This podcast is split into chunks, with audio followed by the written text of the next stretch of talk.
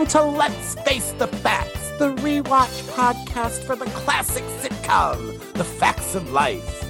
Join us each week as we synopsize, analyze, criticize, and ultimately idolize the show. And now, here's your host of Let's Face the Facts, the wonderful David Almeida.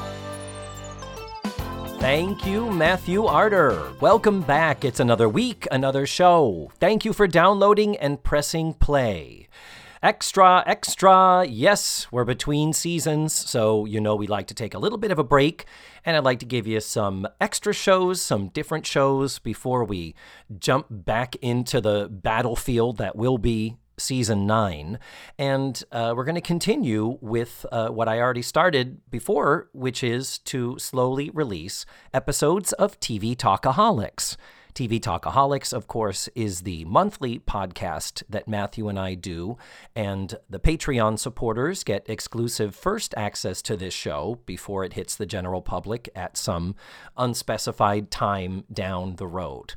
And uh, if you want access to all of these uh, right now, you can, of course, go to the Patreon and become a monthly supporter at the $3 a month level.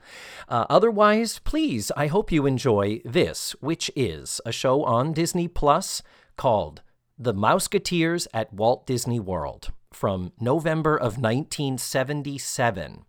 Now, this was recorded and released in August of 2020. Remember August of 2020? Yeah, n- neither do I. Uh, but in typical TV Talkaholic style, in typical me fashion, we watched a one hour special and made a two hour and 12 minute podcast out of discussing a one hour show.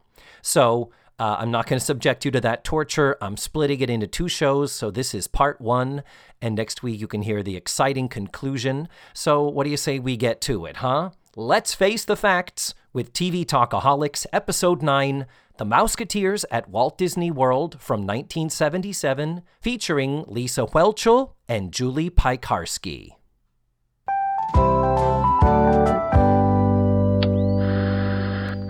Also, Uh, no. More about gel coat. When the fourth. Don't you call in the.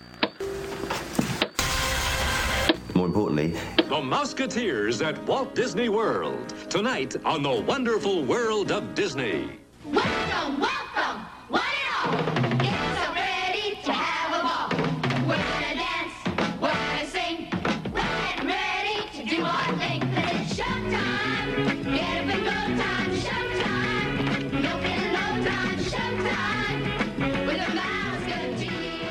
Well, hey there, guys. It's another TV Talkaholics, another beginning of the month treat uh, made especially for our Tutti Frutti Patreon supporters. This is David Almeida, of course, getting ready to discuss the Mouseketeers at Walt Disney World with my amazing co host. Do you want to say hi? Okay, David, I um am going to be altering my voice to remain anonymous during this um, episode. So, as you can probably tell, I've already altered it through my computer, and I don't think anybody's going to know it's me. Did so, you, how did you alter your voice on your computer? the MacBook Air from 2003 is amazing. Okay. Do you want to maybe turn a couple more knobs just to just? I give me a think I'm sense? good. I think I, I I can barely recognize my own voice right now. Okay.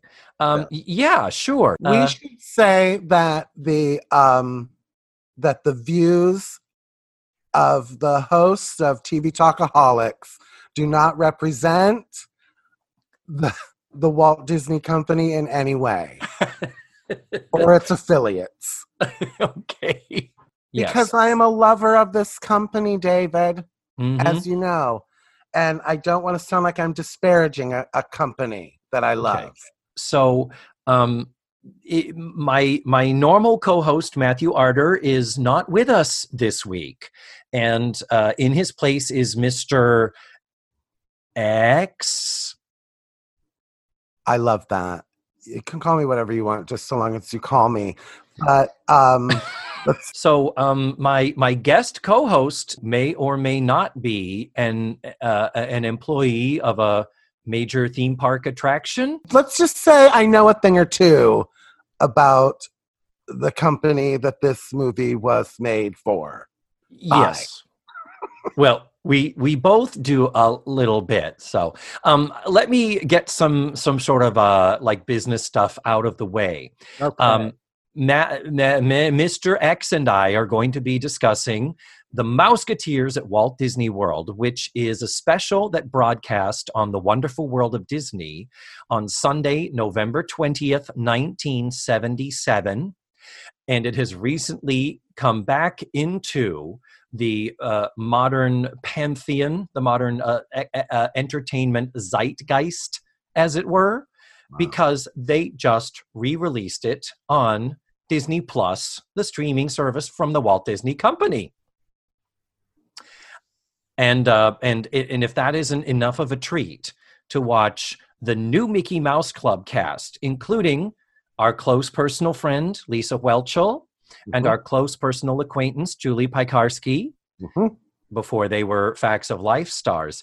This, for some weird reason, contains the original commercials. Yeah. Very And- weird. It's very weird, and uh, they're kind of a little dull. Sadly, there wasn't anyone that like jumped out at me as like, "Oh my god, this is crazy!" But Yeah, they're they're yeah. fun. They're a fun time capsule. Yes. They help they help with the nostalgia of the piece. Yeah, for the boring Sunday night crowd that thought 60 minutes was a little too much excitement uh, and switched over and, and didn't want to watch the Hardy Boys Nancy Drew Mysteries, which is what was on the ABC network at that time. Um, so we have this. By the way, um, I did a little bit of research. You know what else was on this night on, What? on network television? Little deep dive here. Uh, like I said, 60 Minutes was on CBS. ABC was the Hardy Boys Nancy Drew Mysteries. But then, after this special was over, at 8 o'clock on CBS, Celebrity Challenge of the Sexes with Elke Sommer, Bruce Jenner, Farrah Fawcett, David Cassidy, Dick Van Patten, Susan St. James, Kristy McNichol, and Robert Conrad, hosted by the wonderful Flip Wilson. Oh my god. Doesn't that sound amazing? Oh my god. And I looked on YouTube. I can find uh, the there's an odd clip, but I would love to see the whole thing. But oh my god! And uh, I'm sorry, I don't mean to be crass, but Celebrity Challenge of the Sexes, um, Caitlyn Jenner was one of the competitors back when she was known as Bruce Jenner, and just saying um interesting things with hindsight, huh? Oh, is there? Challenge of the Sexes. It's the idea of it's men versus women. And Sure. The idea is Caitlyn is uh, uh, identifies as a woman, even though in her. uh, Okay, we'll talk about that later. All right. You don't hear from Bruce Jenner very much anymore. I wonder why that is. I don't know what happened to him. um, so, in general, before we start talking about some of the other nitty nitty gritty nitpicky stuff, um, the, the thing that not only the Lisa Whelchel thing and the connection of the facts of life, the thing that also gives us this deep connection to it is the fact that it takes place in Walt Disney World, right here in Orlando, our hometown, at uh, our place of employment. And it is so weird to see it in in its infancy like this. And I am um, a history lover and a Disney lover. And when I can combine those two things, the nerdgasm that happens, because I was a tour guide at Walt Disney World for 12 years. wow. So I know that park and the details of that park like the back of my hand, like nomenclature, all these things that we, when you're in tour guide at Walt Disney World, um, you had to be in guest relations at the time. And to be in guest relations, you have to know everything, including every single ticket Walt Disney World has ever sold since 1971. Dude, we had a book of old ticket stock that if somebody would bring in a ticket, we'd have to look it up and see what the equivalent was because the tickets never expire. oh it's right So people would bring like a 1981 all American military three day special ticket. And you're like, that did, that was a, a promotion during the summer of 1981.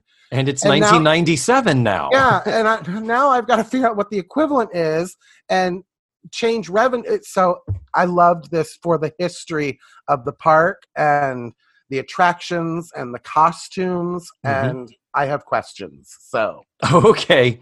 Um, should- and let's let's continue to personalize this, Mr. Okay. X. And uh, in what year did you first come to Walt Disney World? oh, Are you okay? to Walt Disney World. I Yeah. thought, well, we are getting very personal. Um, 1996. oh wow, that's late. I had never been in the Magic Kingdom before I worked there.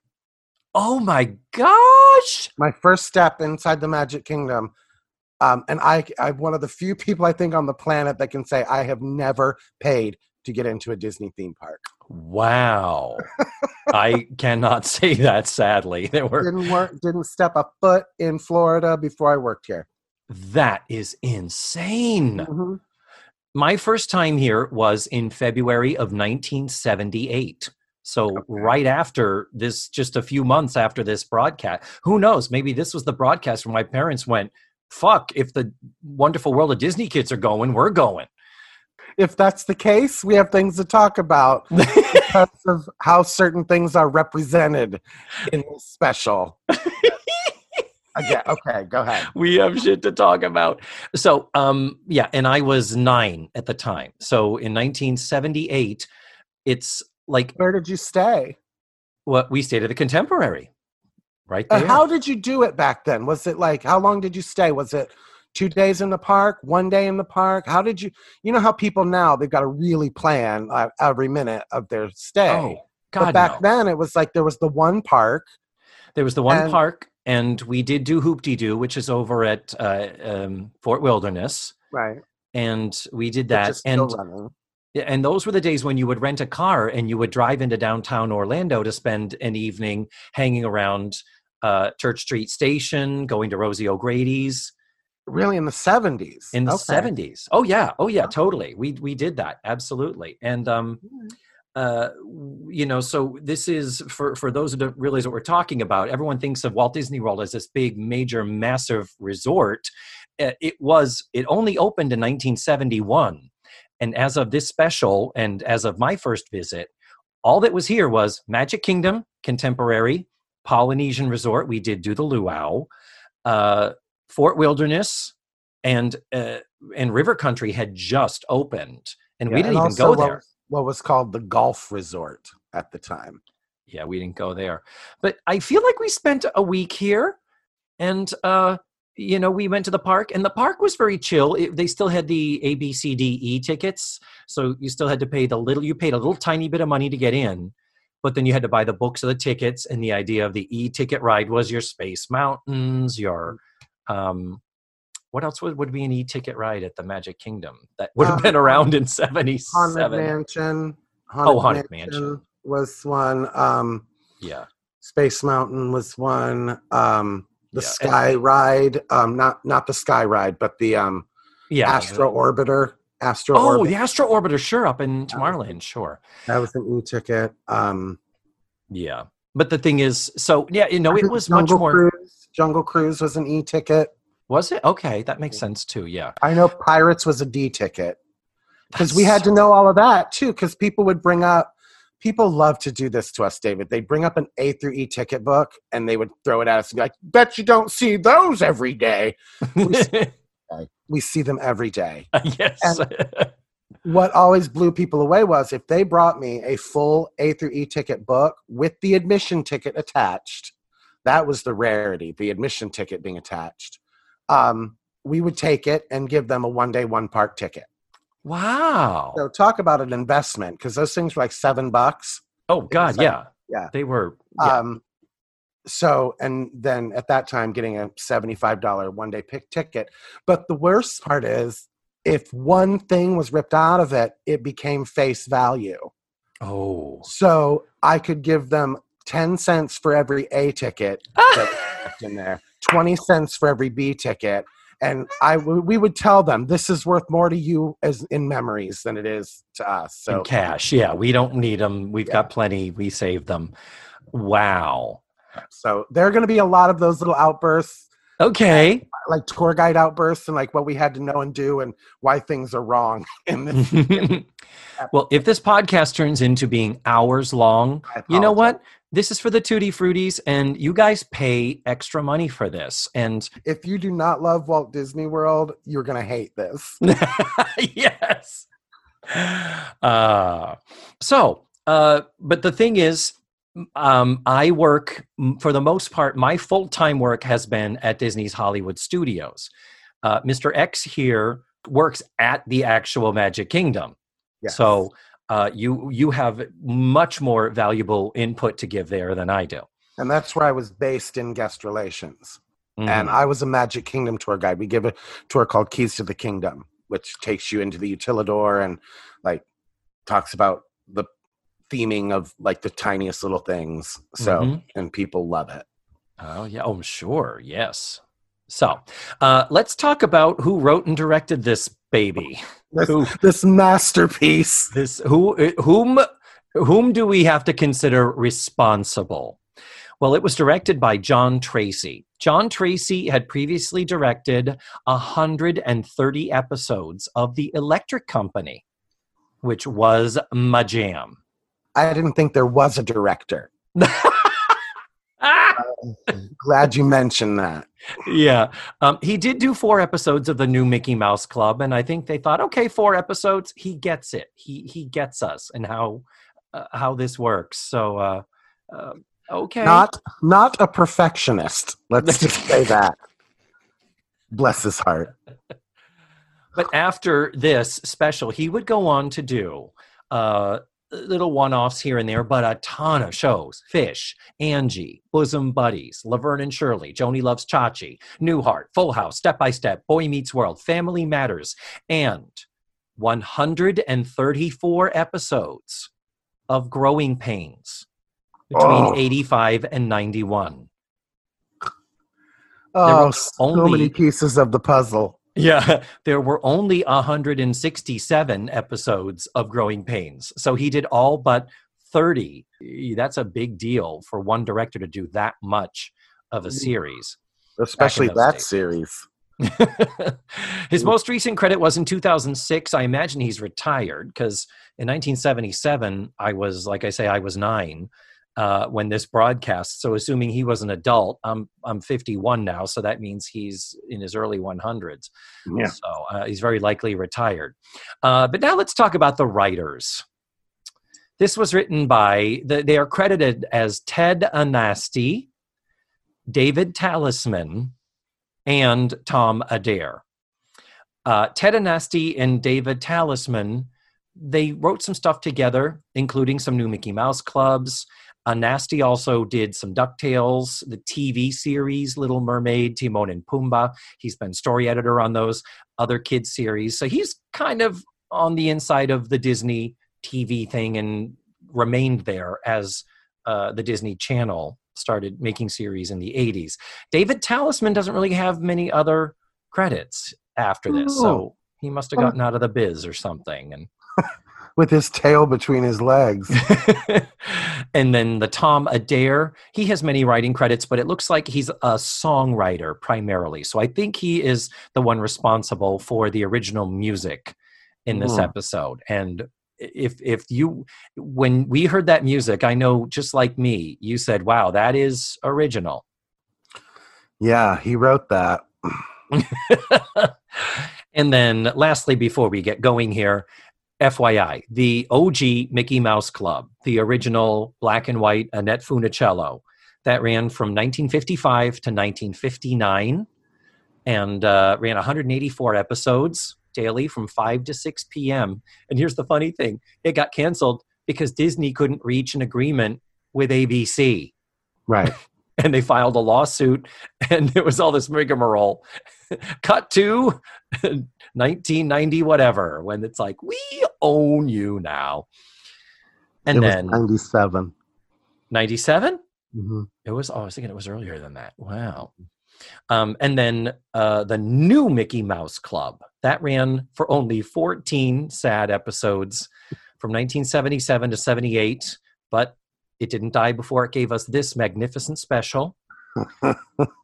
and then the reboot again from 1989 to 94 was the all new Mickey Mouse Club, which ran for 106 episodes and gave birth to the careers of of who, Mr. X? Um, Britney Spears, Christina Aguilera, um, Justin Timberlake, um, the other one from NSYNC. Um, JC Chasez. I believe that's the name he gives Maitre D's. I'm the other one from NSYNC.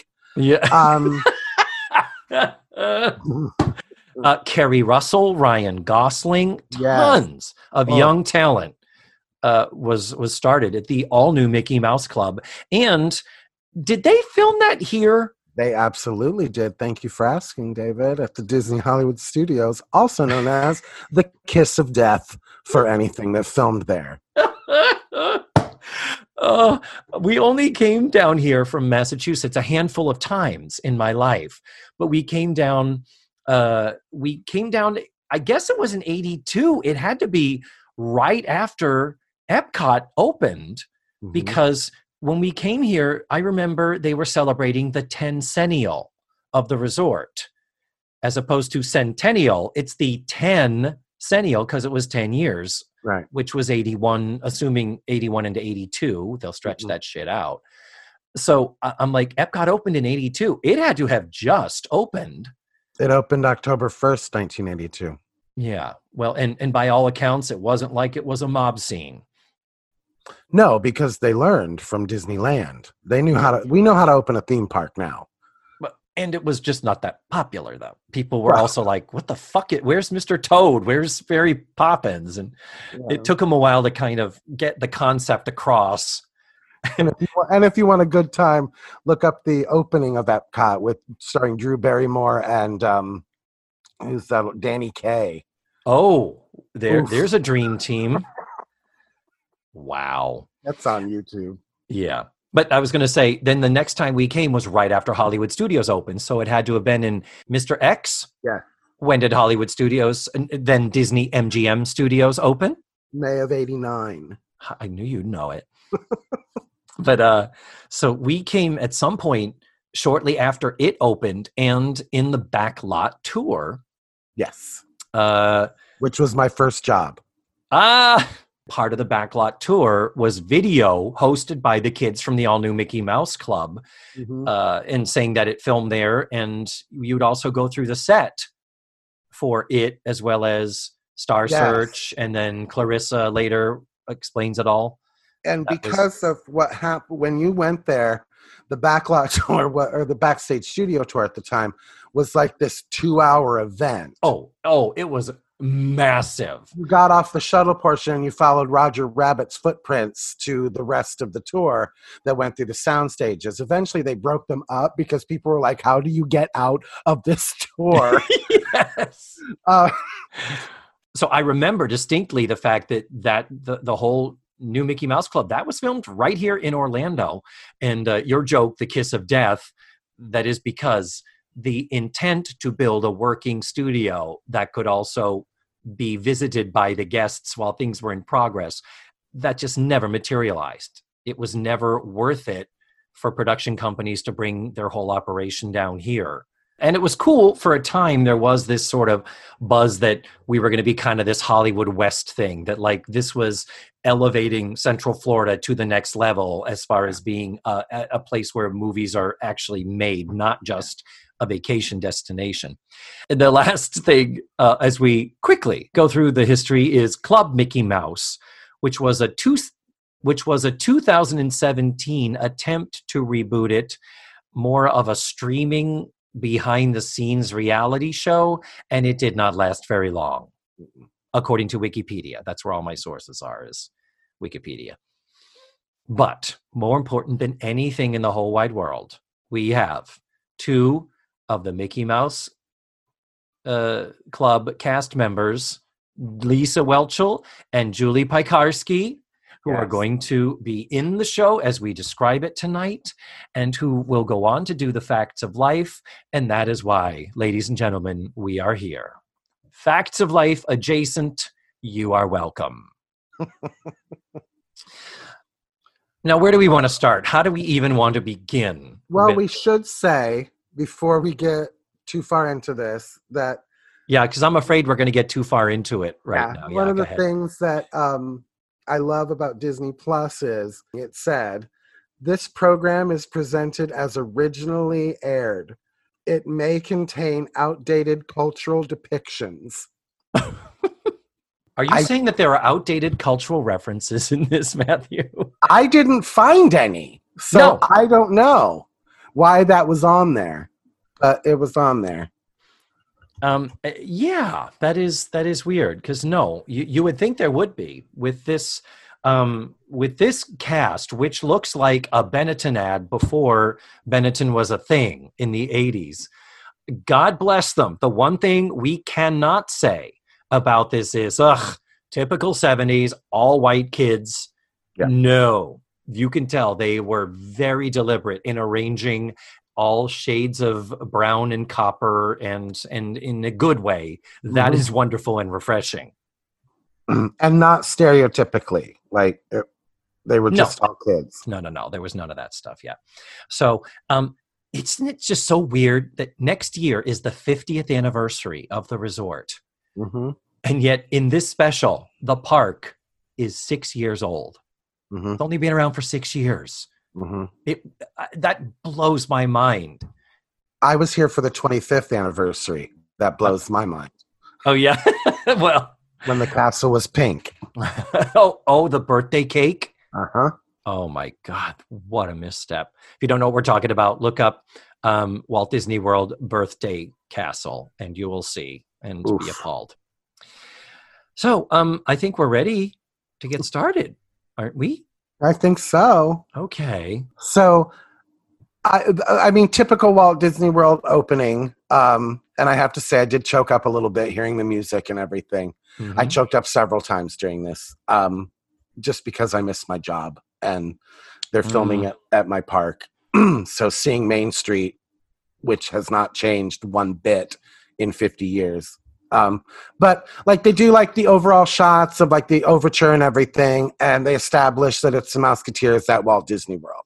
Yeah. You see a shot of the topiaries on the grass. And you see the the, model. Dumbo ride. The contemporary, you see Mhm. all the monorails, yeah you see all space mountain and all the all the visual icons i will have to say not a lot of just the castle there really wasn't a lot of cinderella's castle in this was there Nope.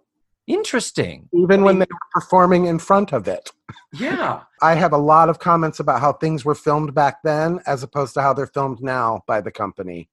oh yeah Because, like, there are times, like, nowadays, they would never film at Pirates of the Caribbean without having the Pirates of the Caribbean sign visible. oh so people yes know where they are. Um, there were times I had to do research to figure out where these people were oh yeah because they're not making it clear where like they didn't our advertising team wasn't on board with the TV production because people need to remember in 77 Walt Disney Pictures and Walt Disney Company was in the crapper. yeah We were not doing well. This was Yeah. before Eisner came in and saved the company. yeah Um, Ron this was Miller, apple dumpling gang freaky friday Gus, live action yeah, and um, in charge of the company at the time was Ron Miller, who was Walt's son-in-law. So people thought, oh, well, he's Walt's son in law.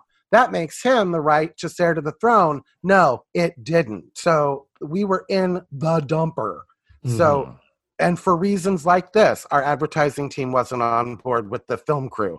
And, you know, the, we didn't have quite the synergy that we have now and the amount of producers involved to, to make this. Like, if you watch the Walt Disney World Christmas Parade, it is a two and a half hour commercial oh god yes yeah of very, very meticulously put together shots, even though the Mhm. camera shots last less than one less than one second, yeah um, and you get a headache watching it. They're meticulously put together. Uh, another good example of that, where nowadays, like you said, synergy was the thing. There would always be names. Uh, Jo Anne Worley at one point turns to Ronnie Schell and says, Why don't we go on the Sky Ride? And it's like there would have been an executive there that said, um, It's called the Walt Disney World Skyway. Yep. If, if you could say the TM afterwards, and the uh, actually if you could say a registered trademark of walt disney company and its affiliates incorporated that would be great Yeah.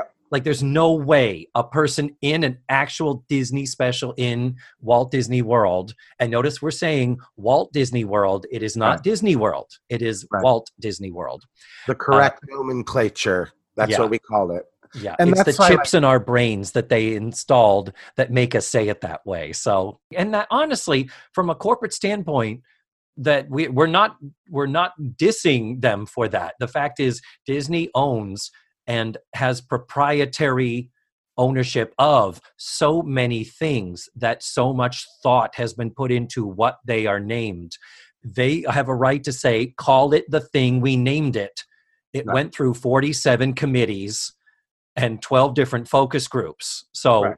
it's it's it's quite quite a lot quite a lot yes so um it's best on guest relations. it's When you get into guest relations, it's part of your checkout. Is the whole section on the test about nomenclature. I believe it. I fucking believe it. Man. Okay. So, um so here's the thing. When you were saying it gave you such sweet happy memories when the mm-hmm. show first started, I thought it was because it begins actually with a shake and bake commercial followed by Gainsburgers. Those are the two commercials that precede the actual beginning of the special. Yeah. I'd forgotten about Pete the Butcher. That was a I regular character for Shake and Bake. What's that? I did. I didn't recognize any of the commercials, Uh huh. Well, you're Um, far, far too young. We all know that. but um, I loved um, the Gainsburgers puppy food. hmm They're like, we just got our dog back from a weekend where she could have puppies. like, we just picked our dog up from a breeder. Yeah, exactly. My dog's been getting banged all weekend, so we're giving her some Gainsburgers. Basically, what that commercial said. Do you know what Gainsburgers are? It's a dog food. Right, but did you? I don't know if they even showed the product. It was it was in a plastic wrapper in the shape of a hamburger and was made to look like ground beef. You know the the the ground beef stringy consistency. It's like little Chester thinks he's having a hamburger. Does he? Does he? Does No. Well, it's a hamburger made out of yak intestines. So we begin the show with this montage, and all the kids are on the monorail. And what are they singing, Matthew? oh my God. Some rendition of Zippity Doodah. With some full on scatting and whistling and beat up papas and And it's bad enough that they are lip syncing terribly, but to lip sync a whistle oh, is just I want to know like and I I have this question throughout the whole show. What director thinks that they're they were being natural at Yeah. all?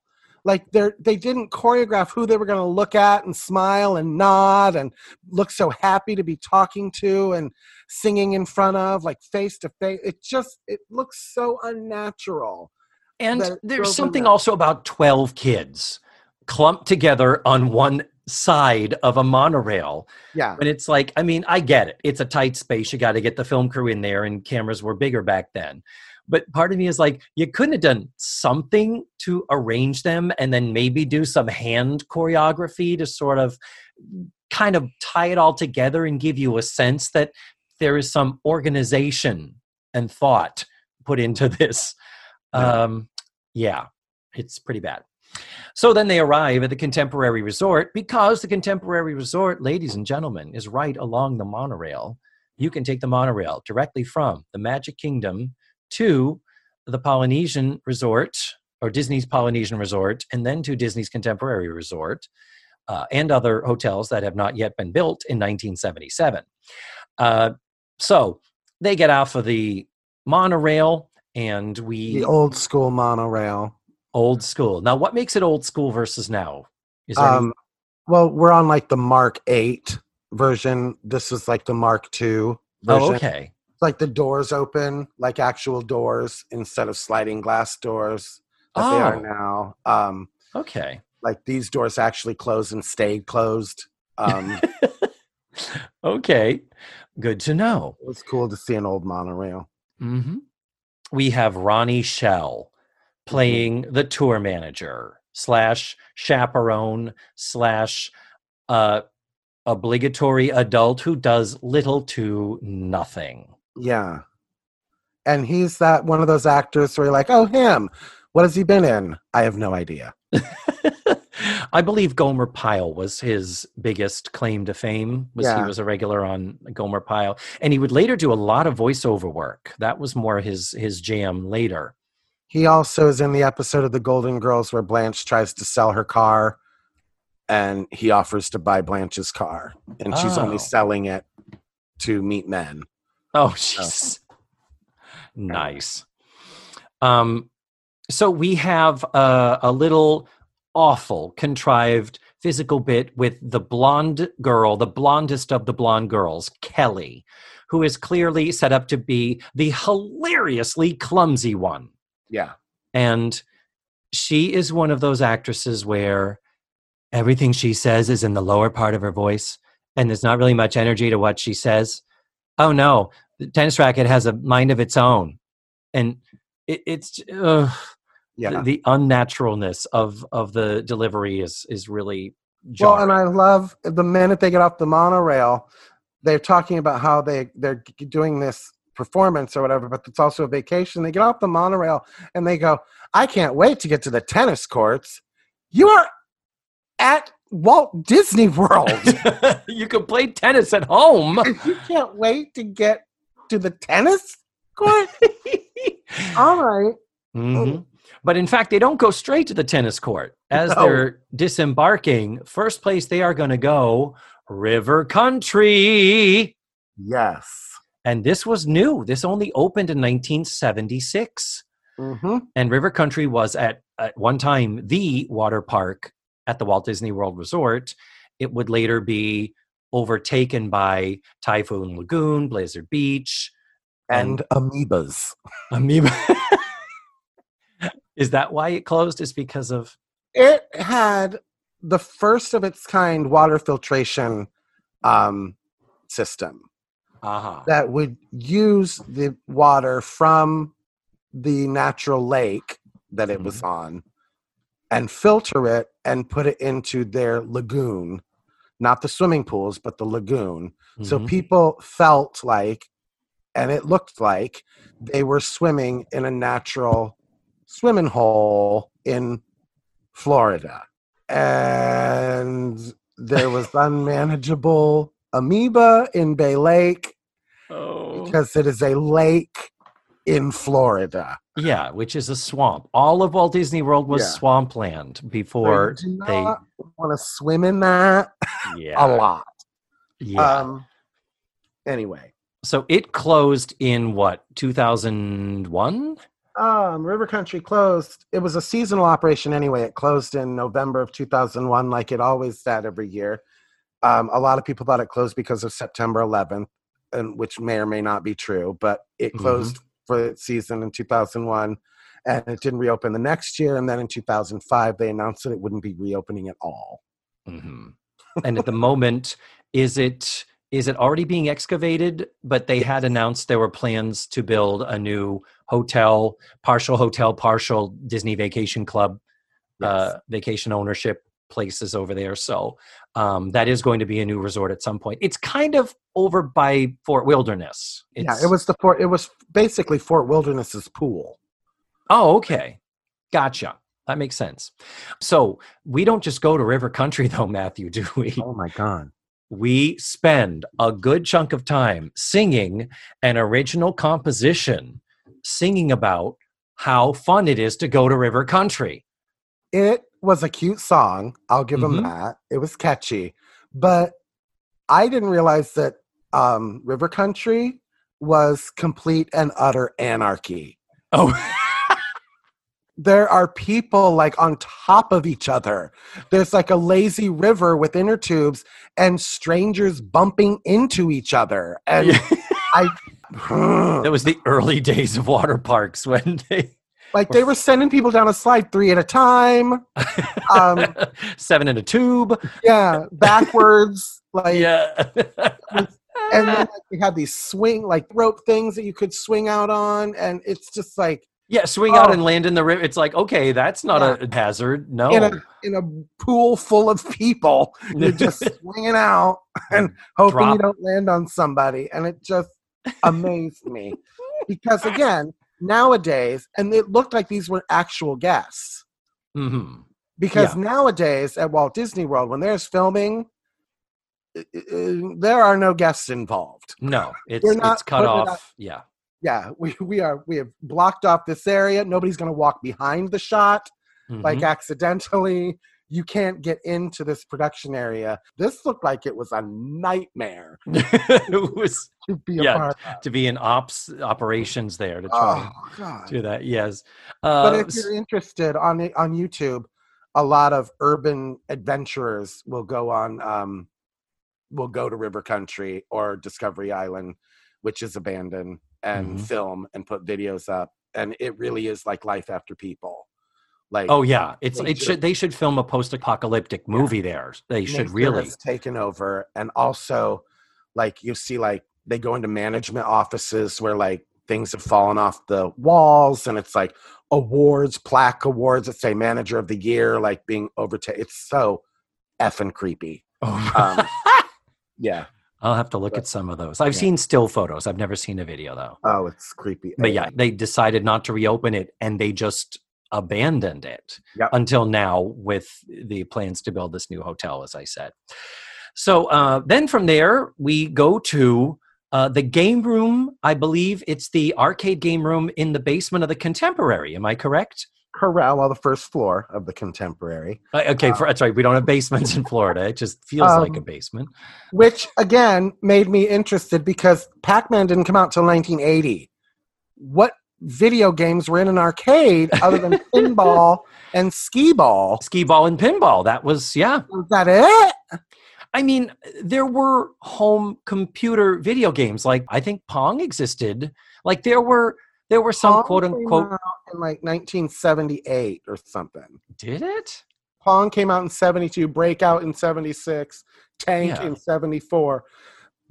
But Yeah. like the contemporary is supposed to be one of those resorts where it's like, oh, we're hip and young and and new and Cutting is- edge of technology. Yeah. Yeah, and here's some pinball machine. Yeah. Come to Walt Disney World where you can play tennis and pinball. this is so far getting the Almeida family up in Massachusetts very excited about their trip. oh, you know it because Matthew, when I came in February of 1978, there was a caricature artist smack dab in the middle of this room. I still have the caricatures that we had done of each member of our family. And I have from that trip one photograph of myself on the balcony of the uh, contemporary. And you can't even tell where I am. Like, literally, all the photos over the years that got shoved into shoe boxes in the back of drawers, by the time I got my hands on them as an adult to try and organize them, there is no record of my ever coming here in 1978 and that makes me so sad. But i do have that fucking caricature. That is precious. yeah. And We i was remember i was a kid who drawed. I was a drawer. I was an artisty kid that was my thing more than performance or anything else it was oh david david is the artistic It probably didn't even dawn on you or it made you think this person is getting paid. It is their job to do this and I could do. You know what I mean? Like exactly like it didn't it wouldn't have dawned on me like I love to draw.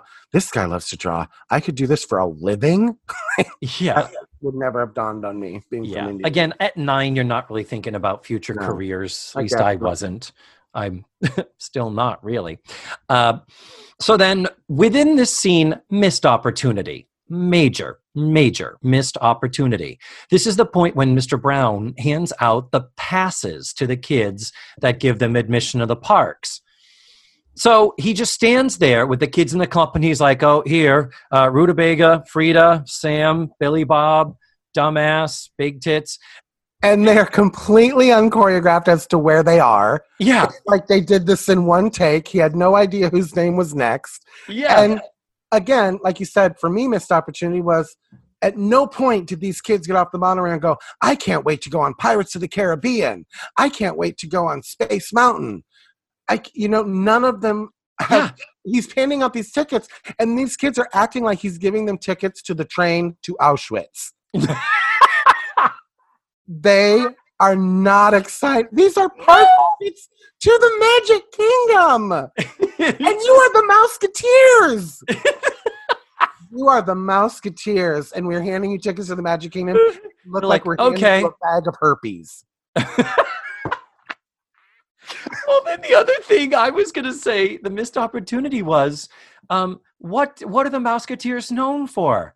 The roll call. Yeah, so he I- could have made them stand in line and gone down the line and said, "Okay, here you go. This is yours, and this is Lisa, and Yeah. this is Julie, and this is uh, Molly." And you know, he could have had a moment where visually we could have been introduced and maybe connected with one or two of these kids. Yeah. Uh, Well, oh and my that's God. my question because I did think that I was like, is this their version of the roll call? Because it's very different than Cubby, Annette. Annette. It's like Lisa, where are you? And then I'm they- here behind you. Thanks. edited- and then they edited in the the camera shot where he hits the girl in the face.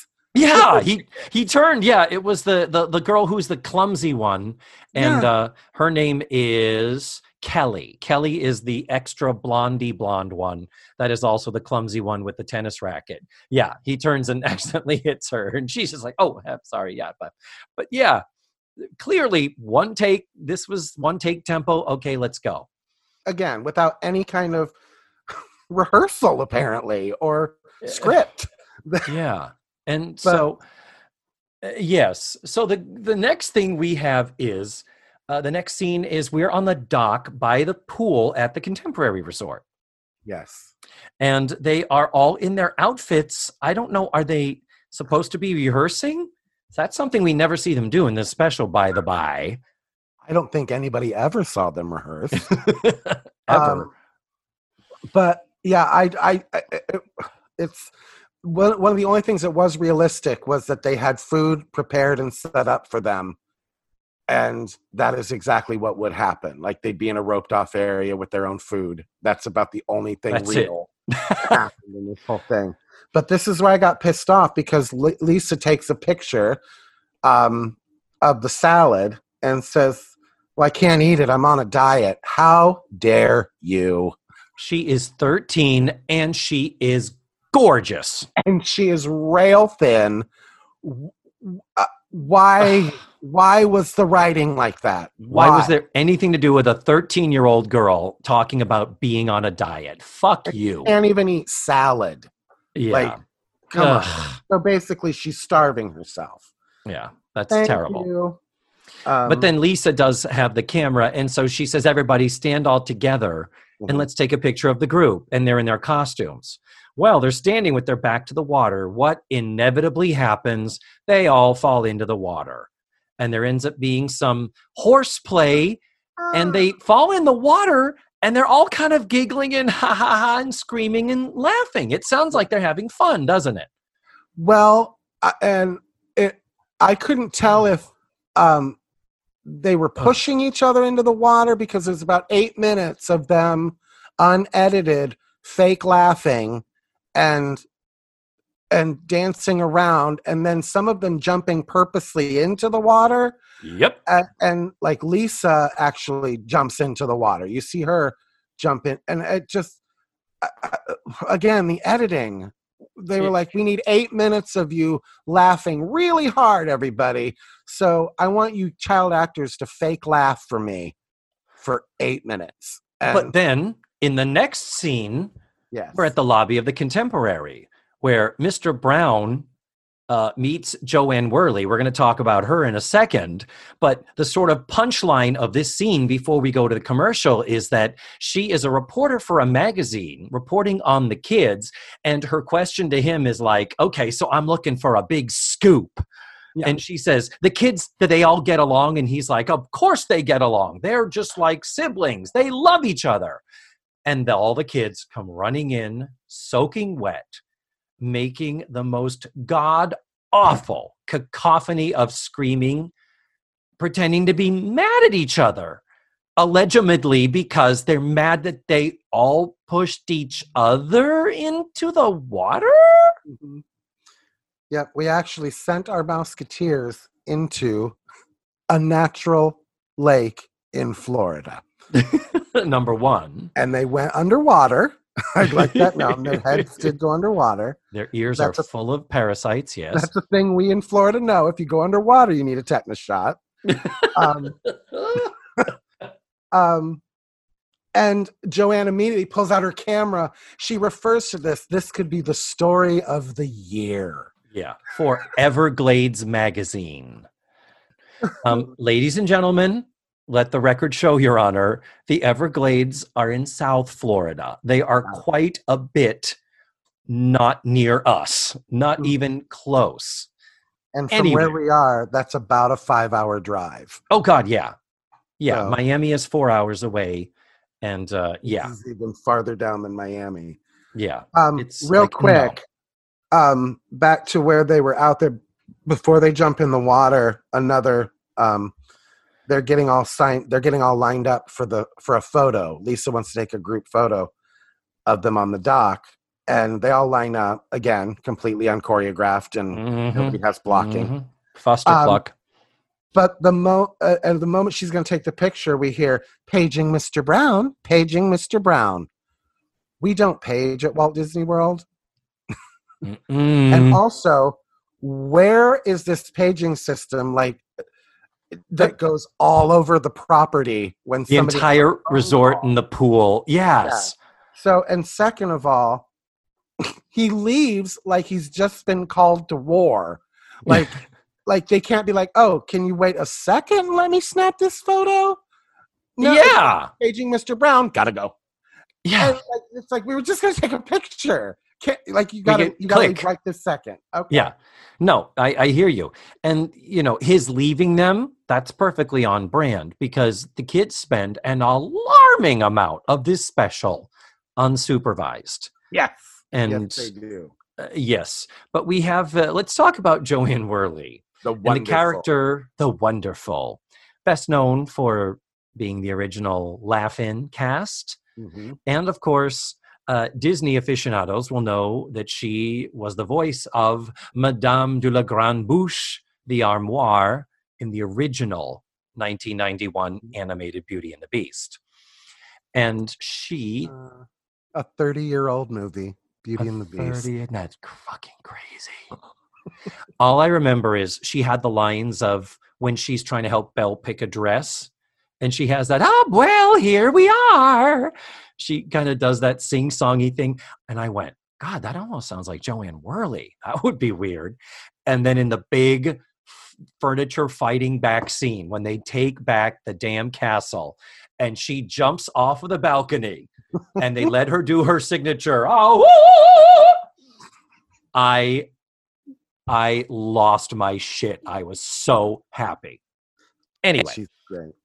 They do make a bit out of him when th- later on uh, spoiler alert she's going to try to get a little bit lovey-dovey with mr brown with Yeah. the uh, the male character there and one of the things is going to be the whole you know well ms osborne and she's like oh call me colleen and they make a running bit out of him referring to her and pronouncing her name colleen Yeah. and her correcting it to Colleen.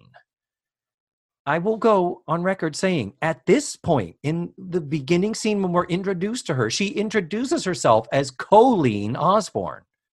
Yeah. Which I think is a Canadian thing, isn't This- it? Isn't that how Canadians? I don't know, but I just didn't see why that was the running joke they went with. Uh, yeah. That was the Well- best you could come up with, really? Uh, when it's plenty, if that's what you're going to do, but it's plenty just to have the running joke be he's not interested and uncomfortable when she puts the moves on him. Mm-hmm. That's all the joke you need. She's afraid she's going to fuck up her, his comb over. It's like that thing. Talk about uh, Walt Disney was uh, an amazing Imagineer of innovation. That comb over of his, how fluffed up and positioned and shellacked it was. That I think that Space Mountain's engineering rivals only that of his comb over. Uh, but it was so 70s. My God. So the the going to commercial thing is that she is there, this member of the press, and she witnesses the kids not getting along because of this contrived falling into the water thing. And Rips out her camera, takes it out like like she's witnessing the royal family having a fight in the middle of the yeah, contemporary resort. yeah. So yeah. Then we go to commercial break. Yes. And the commercials, there are three commercials. One for a Tonka custom van toy van. Yep. It is Doesn't come with anything. It's just a toy van. Yeah, you can put an action figure behind the driver's seat, but it doesn't say who. It's just, uh, yeah, we're Yeah. not providing it. And uh, it's a, it's one of those brown 1970s with the detailing. It's got a sunroof. Uh, it has a sunset painting on the side. All I can say is at least the door on the side has a window. The rest of it does not. It was very hip and chic in 1977. I believe by 2020 standards, Matthew, what would you call that? A child molester's van. Um, I knew I was- that's what you were going to say I because was when That's what was I was watching the commercial. I was like, I hope they have shag carpeting up the walls on the inside of that van. Oh, look, Luke Skywalker and Han Solo can fit in the back. oh, gross. Yikes. And the second commercial is a Meow Mix commercial where a cat Oh. turns on a radio and then picks up the phone, dials the phone to meow into it, which was a request made to the. Remember when we could call radio stations and make requests? Remember when it was the only way to hear your favorite song? it's true. If you didn't want to buy the record, if you were a cheap bitch. Yeah. and then lastly, the Canon G3 camera. also though the with the cat one it was just it was so perfectly 1977 even the cat looked derpy like Yeah. like the cat was a little cross-eyed yes. like yes. at the end and i did love hearing meow meow meow meow meow meow meow meow Mhm. i just i love a good jingle It's a classic. and then we had the Canon G3 camera, um, trying to tout that the lens was really fantastic, amazing, and the slogan "A great picture starts with a great lens."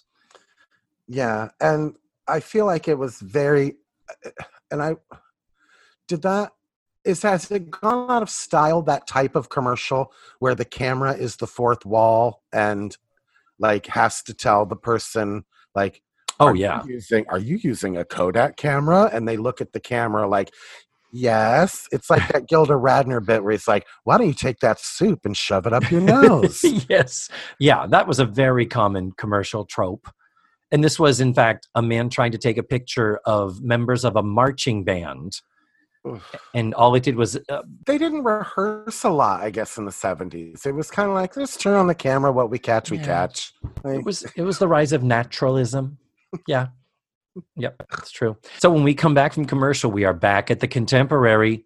Mr. Brown is on the phone with his angry manager and he has a ice pack on his head because he's got a headache because oh my god, it's been so stressful with the kids walking through the lobby all wet and Jo Anne Worley seeing them. Oh everglades magazine saw the kids hating each other but my question again and maybe i'm looking too far into it he is in charge of the disney Mouseketeers so the person in charge of him it seems to me would be a disney executive I, I yeah. Unless They're he's the part of a tour group. He's some you know but fun time tours or he's talking about he's talking about getting them to the to the stage and getting them to the magic kingdom and everything and and he's coming across. You hear it's like Charlie Brown's teacher on the phone. Yes. You hear like, "Wah, wah, wah, wah, wah, wah, wah, wah, wah, wah, wah." and I'm like, Disney is allowing them to film what would be a Disney executive being this much of a monster.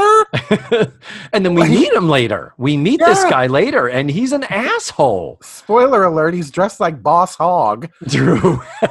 they probably tried to get him, but As uh, all Sorrel Dis- book. as all um, Disney executives do, dressed like Boss Hogg. I don't know if you know that. but it's just again something that would never happen now. They would never have a Disney executive come across as a monster. yeah. Um, well then, while he's sitting in there, I don't know if you noticed, my favorite thing in the whole show happened. what? No, I after didn't. he hangs after he hangs up the phone with his boss after yelling at him to get those kids in line. Um, hello, teenage girl in nothing but a towel. Oh, okay. Okay. No, bedroom. no. I was going to say, I thought something else happened. I was totally going to go there too. Ah! No, no, no. She's not a teenage girl. She's the there are two like the young, the kid kid kids of this group who are clearly the babies. We have the girl named um Nita, N I T A. She's the one who will later have a super major crisis on her hand. And the other baby of the group is this little girl. Her name is Mindy. Yes. And yeah, she comes into the room. I put in my notes, please have a bathing suit on underneath that. I but she- wrote down, hello, teen girl in nothing but a towel. Yeah, because she literally walks in wrapped in a towel, but she's not a teen. She's like, she's got to be 11, wouldn't you say? 10 or 11. Yeah. Which is It- technically teen, but she's, sh- I I, mean, got- that- that's mhm. barely a tween. That's a, she's a fucking child. yeah, it was cringeworthy. And you're like, why is she there? Why is she just in a towel and eating an apple? Yeah. That's weird. But the Better than her eating a banana or something. she didn't walk in with a popsicle, for Christ's sake. Thank God. you gave me the Rona. I'm coughing now. Uh,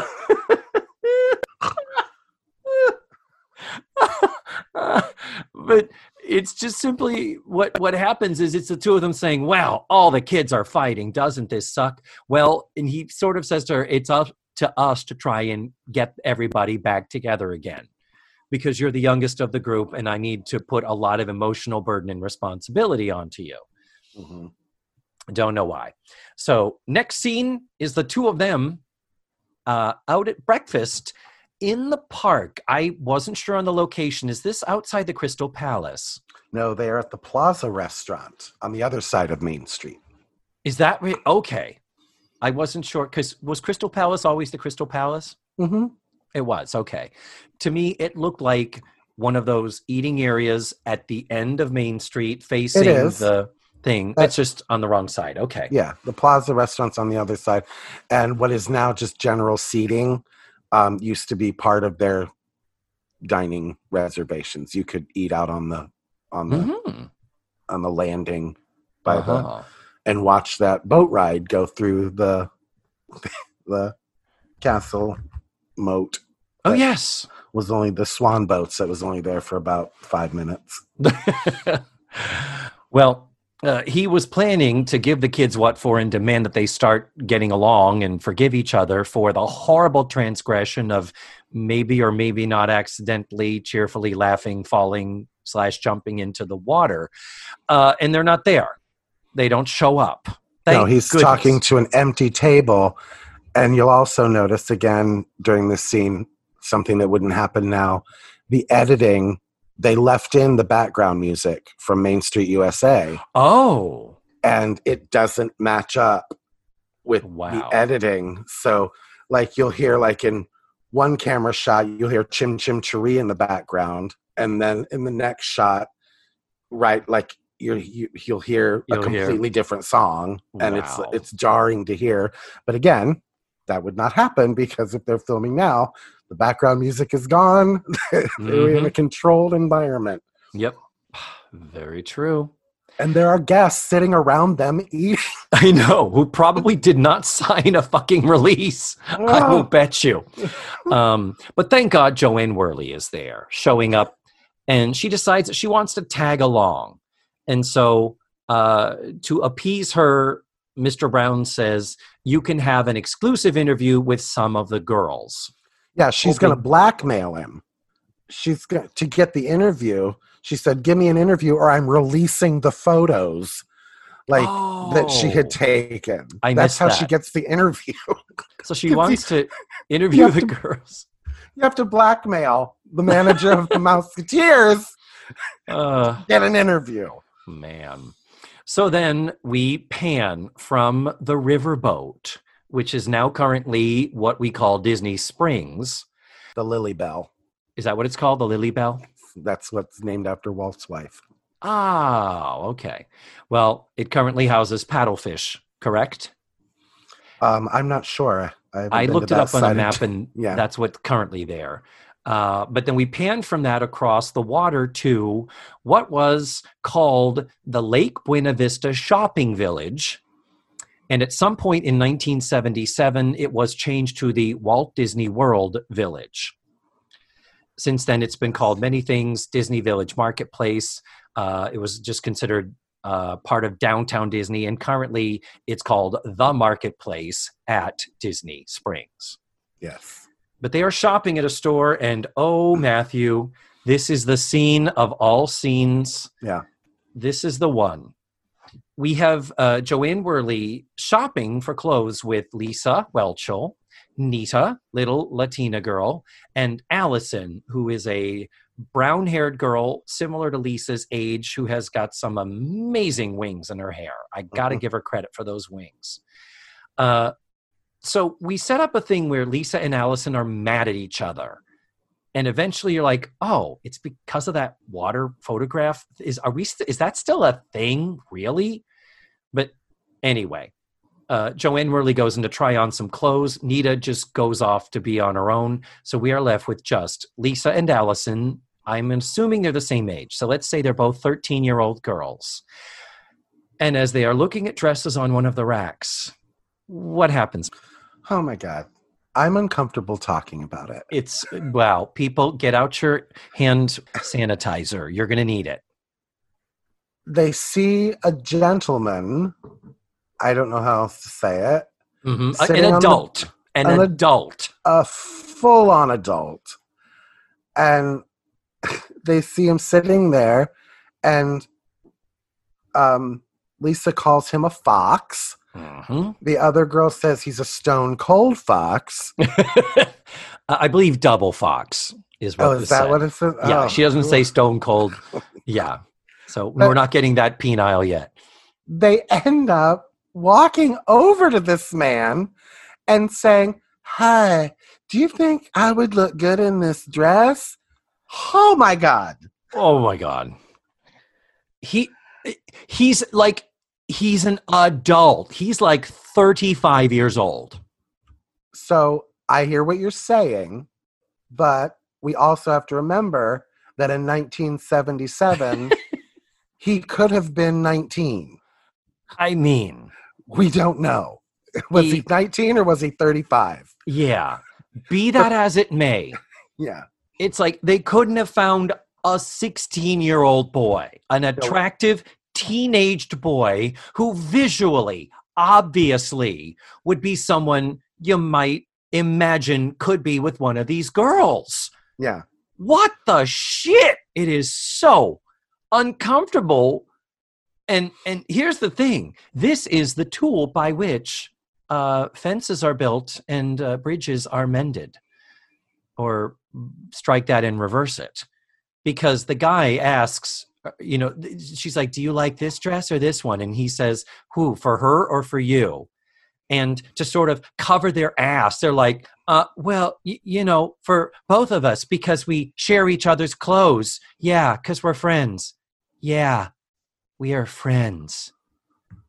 So pretending that they're friends to try and fuck their dad is um uh, I don't know if they were pretending that they were friends. They were like realizing, oh, we are friends. Like that was their moment of getting along again. Yeah, tomato, tomato. Be that as it may, this man is supposed to be the the tool by Yeah. which this this rift is now being uh being corrected and it's just like okay where was leif garrett where was donny osmond where Where wa- was shaun cassidy Where was one of the boys from the Mouseketeers? what thank you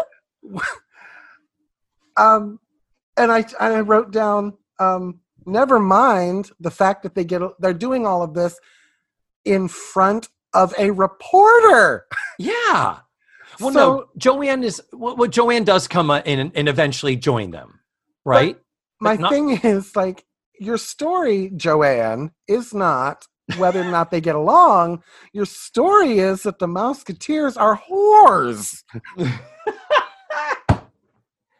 they are 13 year old whoas What is wrong with the person that wrote this? and and cast this again the director and the ca- it's like okay i know in the script it says a 35 year old guy he's dressed in a tennis outfit he's got the white polo shirt and the white short shorts and they have some like red and blue embellishment that matches so it's like a tennis playing uniform so he looks athletic he's good looking guy he's a good looking guy yes. but the thing is why they weren't like they're 13 why would you not have them lusting after a teenaged boy So here's Ah. my question. and this is from an inside question. Here's go right ahead mr x Here's my question. We know that when things come to film at Walt Disney World, a lot of times our actor friends will be cast in small roles like that. So it made me wonder was this guy, Uh, was he the star of the Hoop-Dee-Doo Revue yeah or something? you're And- right one thing i can tell you matthew later after the commercial when our little friend nita disappears and they are at the contemporary with the security guard hmm i think that was a real walt disney world security guard I wrote down his line. because the performance he gave was on the level of as great a performance as you could expect from a Walt Disney World security guard. And he could not have represented Walt Disney World Security better. But we'll get to him. We're getting so far ahead of Oh, ourselves. Sorry. Yeah, we're we're we're in the first five minutes of the show still. Yep. Um, so I tried to find this guy. By the way, as we're talking about who is this guy, he does look a little familiar. I can't. His name isn't even in the credits. He's he's uncredited.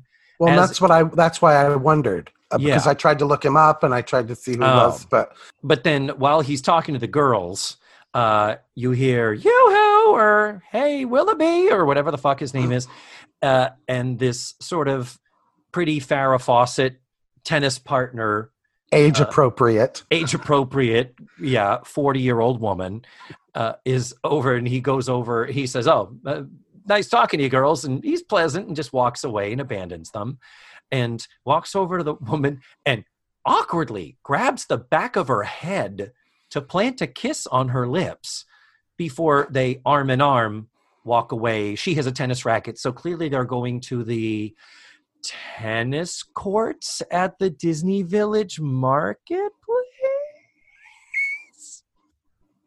Is that a thing? No, Was that even. ever a thing? J- I just somehow I knew that. Why did I already know that?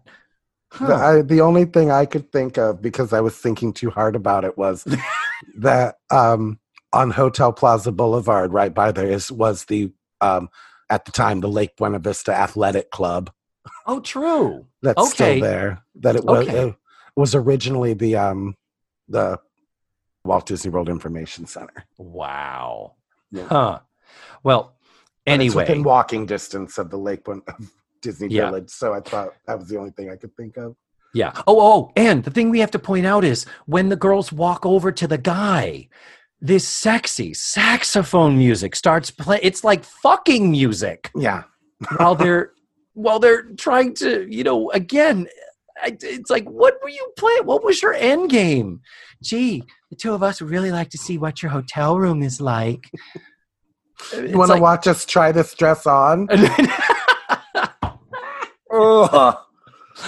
Oh my god. So yeah so we have this this sexy music but then later we get the friendship music. After he's gone and they have their realization moment that they're still friends nita comes back from nowhere joanne comes back from trying on her dress and uh from there we go on to the next scene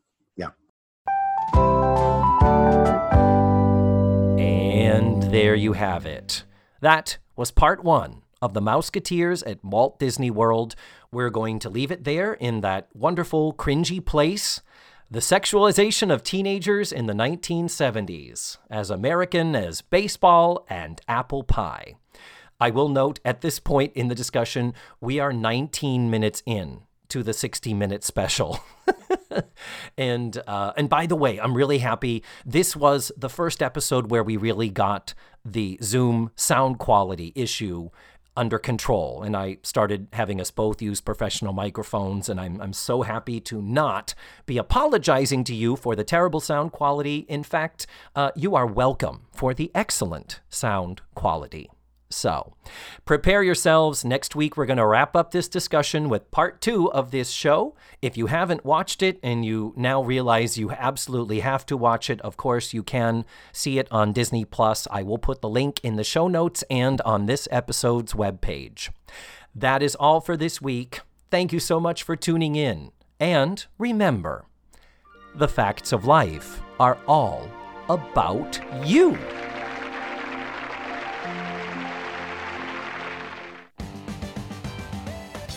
Let's Face the Facts was created, produced, written, hosted, and edited by the wonderful David Almeida. Our theme song was beautifully arranged and recorded by Ned Wilkinson. Please visit FaceTheFactsPod.com for supplemental photos and videos, links to social media, and ways that you can support the show. And don't forget to subscribe, rate, and review. This is Matthew Arder saying tune in again next week for another thrilling episode of Let's Face the Facts.